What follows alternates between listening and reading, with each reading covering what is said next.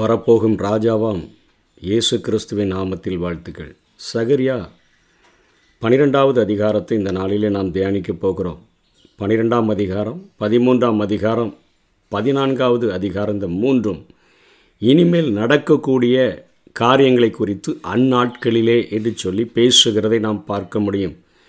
இந்த அதிகாரத்திலும் வசனம் ஒன்றில் இஸ்ரவேலை குறித்து கர்த்தர் சொன்ன வார்த்தையின் பாரம் என்று சொல்லி இங்கே சகரியா தொடங்குகிறார். இந்த வெளிப்பாட்டை தந்து வரப்போகும் காரியங்களை அறிவிக்கிறவர் இந்த பிரபஞ்சத்தை உருவாக்கின மிகவும் பெரியவரும் மனிதனை சிருஷ்டித்தவரும் ஆவார் என்று சொல்லித்தான் இந்த அதிகாரத்தை அவர் தொடங்குகிறார். ஆதியாகமும் ஒன்று ஒன்றிலே நாம் பார்க்கும் பொழுது ஆதியிலே தேவன் வானத்தையும் பூமியையும் சிருஷ்டித்தார். அப்படிப்பட்ட ஒரு மகா பெரிய தேவன்தான். ஒரு சிருஷ்டிகர் தான் இந்த உலகத்தில் இந்த பூமியில் இனிமே என்ன நடக்கப் போகிறது என்கிற காரியத்தை தன்னுடைய தீர்க்கதரிசியின் மூலமாக அவர் அறிவிக்கிறார். ஆதியாகமும் ரெண்டு ஏழில் தேவநாயக கர்த்தர் மனுஷனை பூமியின் மண்ணினாலே உருவாக்கி ஜீவ சுவாசத்தை அவன் நாசியிலே ஊதினார். மனுஷன் ஜீவாத்மாவானான். வானத்தையும் பூமியையும் உண்டாக்கினவரும் மனுஷனை மண்ணினால் இந்த பூமியில் உருவாக்கி அவனை ஜீவாத்மாவாகவும் மாற்றின ஆண்டவர் உரைக்கிறார். ஆகவே அவருடைய காரியங்களை நூற்றுக்கு நூறு நாம் நம்பியாக வேண்டும் என்கிற கருத்தை இங்கே சகரியா முன் வைத்து இந்த அதிகாரத்தை எழுதுகிறார்.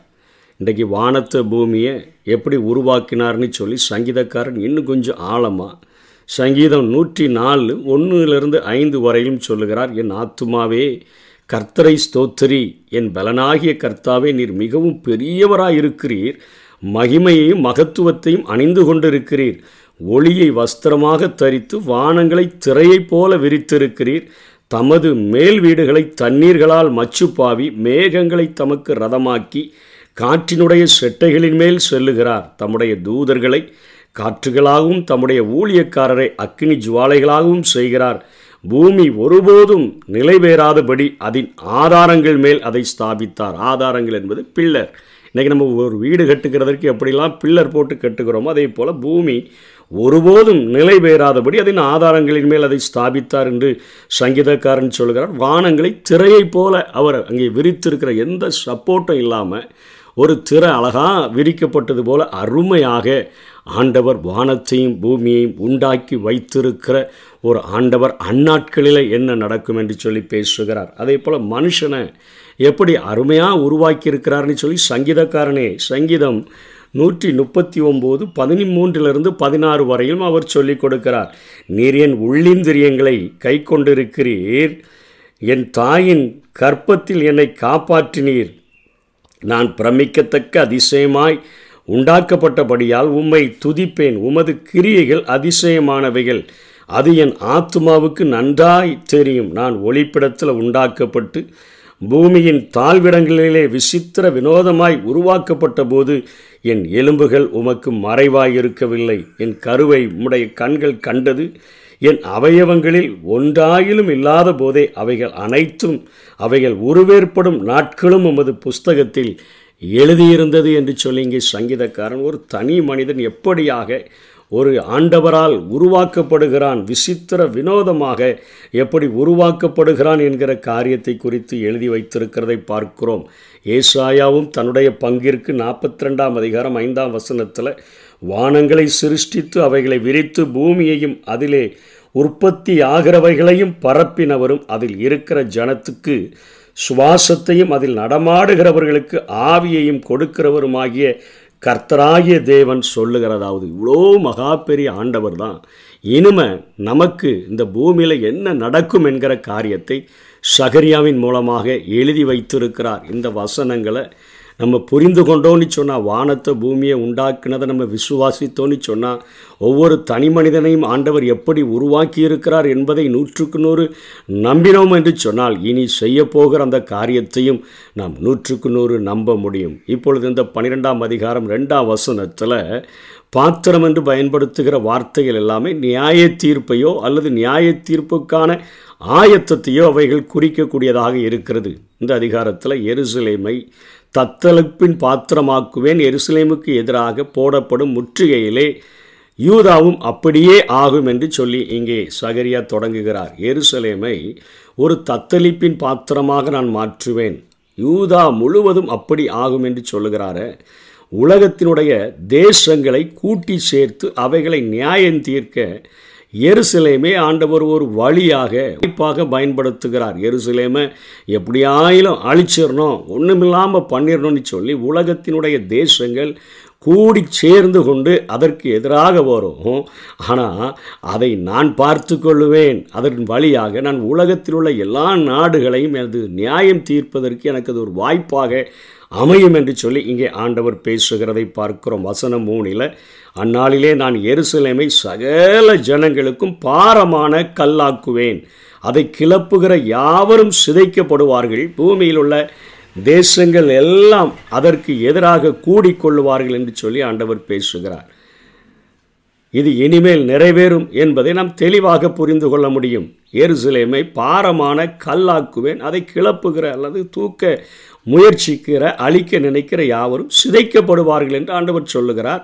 பூமியில் உள்ள தேசங்கள் எல்லாம் அதற்கு எதிராக கூடிக்கொள்வார்கள். பல்வேறு தேசங்கள் ஒவ்வொரு காலகட்டத்திலும் எருசலேமை முற்றுகையிட்டு மேற்கொண்டதை நாம் வேதத்திலே படித்திருக்கிறோம்.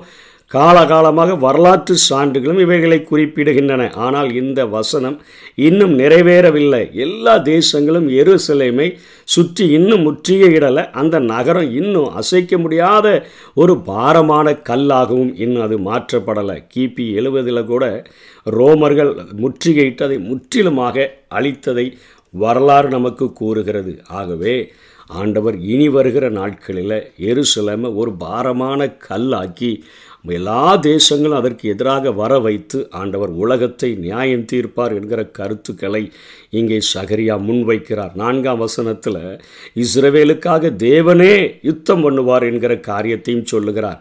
என்ன குதிரைகளுக்கு திகைப்பை உண்டாக்குவேன் குதிரை வீரர்களுக்கு புத்தி மயக்கத்தை வர பண்ணுவேன் யூதா வம்சத்துக்கு மேலே கண்களை திறந்து வைத்து அவர்களுக்கு எதிராக வர்றாங்கல்ல அந்த எல்லா குதிரைகளுக்கும் குருட்டாட்டத்தை உண்டு பண்ணுவேன் என்று கர்த்தர் சொல்லுகிறார். வசனம் ஐந்தில் கடைசியாக யூத தலைவர்கள் அந்நாளிலே தங்களுடைய பலம் தங்களிடத்திலோ போர்க்கருவிகளிலோ இல்லை என உணர்ந்து கொள்வார்கள். இது அவர்கள் தேவனிடத்தில் திரும்புவதற்கான ஒரு ஆரம்பத்தை குறிக்கக்கூடியதாக இருக்கும்.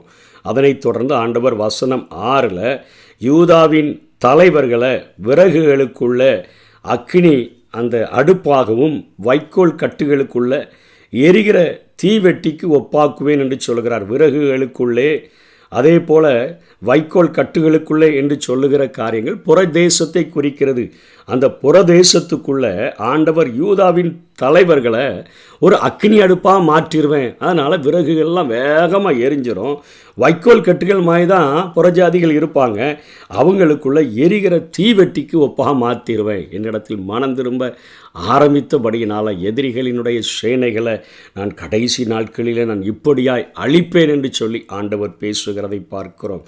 ஏழாம் வசனத்தில் தாவிதின் வம்சத்தார் என்பது அவது யா- இஸ்ரவேலை ஆளுகிறவர்களை குறிக்கிறது. ஆளுகை செய்கிற ஆட்சியாளர்கள் அன்றைக்கு அரசர்களாகட்டும் இன்றைக்கு ஆளுநர்களாகட்டும் அவர்களை குறித்து அவைகள் பேசக்கூடியதாக இருக்கிறது. யூதாவின் கூடாரங்கள் என்பது எருசலேமுக்கு வெளியே தேசத்தில் வாழக்கூடிய எருசலேமை தவிர்த்து மற்ற யூதாவின் மற்ற பட்டணங்களை குறிக்கக்கூடியதாக இருக்கிறது. வெளியே உள்ள பட்டணங்களை முதலில் ரட்சிப்பார். அதாவது யூதாவினுடைய கூடாரங்களை ஆண்டவர் முதல்ல அவர் ரட்சிக்கிறார். ஒன்பதாம் வசனத்தில் எருசலேமுக்கு எதிராக வருகிற எல்லா தேசங்களையும் அழிக்க பார்ப்பேன் என்று ஆண்டவரே பேசுகிறதை பார்க்கிறோம். அவ்வளோ பெரிய ஆண்டவர். வானங்களை விரித்த ஒரு ஆண்டவர். இந்த பூமியை அஸ்திவாரப்படுத்தின ஒரு ஆண்டவர்.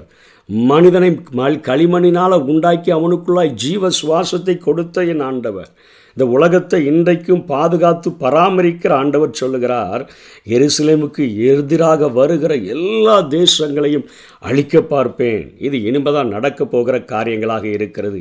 அதற்கு பத்திலிருந்து பதிமூன்று வரையிலும் ஒரு மிகப்பெரிய அந்த இஸ்ரவேல் ஜனங்களுக்குள்ளாக ஒரு ஆழமான ஒரு குத்துதல் உண்டாகி அவர்கள் எப்படி தங்களுடைய பாவங்களை அறிக்கையிடுகிறார்கள் என்கிற காரியத்தை குறித்து பேசுகிறார்.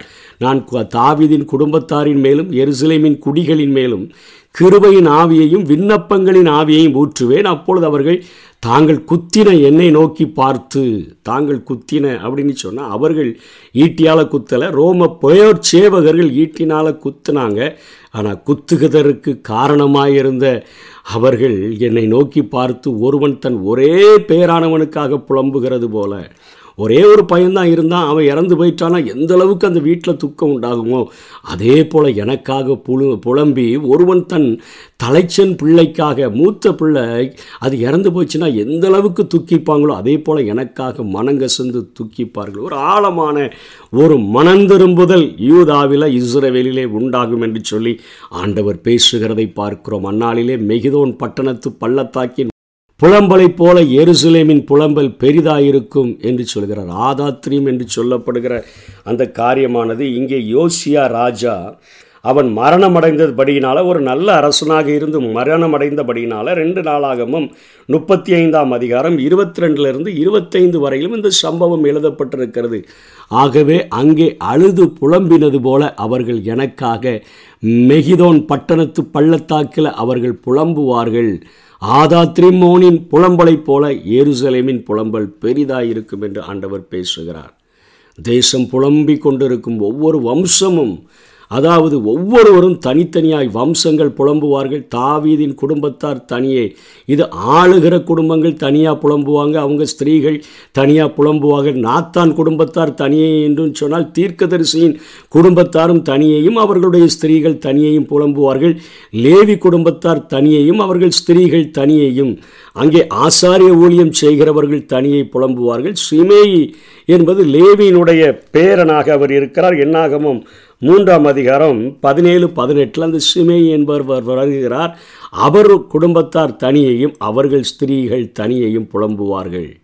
மற்றும் உண்டாக சகல குடும்பங்களிலும் யூதாவில் உள்ள இஸ்ரேவில் உள்ள சகல குடும்பங்களிலும் ஒவ்வொரு குடும்பத்தின் மனுஷரும் தனித்தனியே தனித்தனி மனுஷன் ஆண்டவரிடத்தில் மனம் திரும்பும்படியாய் கதறுவான். அவனுடைய புலம்புதல்கள் ஒருவன் தன் தலைச்சன் பிள்ளைக்காக துக்கியிருக்கிறது போல ஒருவன் தன்னுடைய ஒரே பேரானவனுக்காக புலம்புகிறது போல அவர்கள் மனங்கசந்து அவர்கள் குத்தின என் இயேசுவுக்காக புலம்புவார்கள் என்கிற காரியம். இனி மேல் நடக்கக்கூடிய காரியம். இன்னைக்கு இயேசு வேண்டாம் என்று சொல்லுகிறார்கள். இயேசுவை இரட்சகராக மேசியாவாக அவர்களால் ஏற்றுக்கொள்ள முடியலை. ஆனால் இனி வருகிற நாட்களில் அவர்கள் மேசியாவை பார்த்து அத்தனை வேதனைப்பட்டு இவரை புறக்கணித்து விட்டோமே என்று சொல்லி புலம்புகிற ஒரு புலம்புதல்கள் உண்டாகும் என்று சொல்லி சகரியா இந்த அதிகாரத்தில் எழுதி முடித்து வைத்திருக்கிறதை பார்க்கிறோம். இனி நடக்கவிருக்கிற காரியங்களை ஆண்டவர் பேசியிருக்கிறார். ஆனால் இதற்கு முன்பாக இந்த காரியங்கள் நடப்பதற்கு முன்பாக உபத்திரவகாலம் மகா உபத்திரவகாலம் இந்த தேசத்தில் வருகிறதற்கு முன்பாக ஆண்டவர் நம்மை மத்திய ஆகாயத்தில் சந்திக்க விரும்புகிறார். சபையை மத்திய ஆகாயத்தில் எடுத்துக்கொள்ள விரும்புகிறார். அதற்கு நம்மை அர்ப்பணிப்போம். கர்த்தர் தாமே நம்மை ஆசீர்வதிப்பாராக. ஆம். நான் பாவம் செய்தேன். உம்மை நோகச் செய்தேன். நான் பாவம் செய்தேன். உம்மை நோகச் செய்தேன். உம்மை தேடாமல் வாழ்ந்து உம்மை தேடாமல் வாழ்ந்து வந்தே. என்னை மன்னியும் தெய்வமே.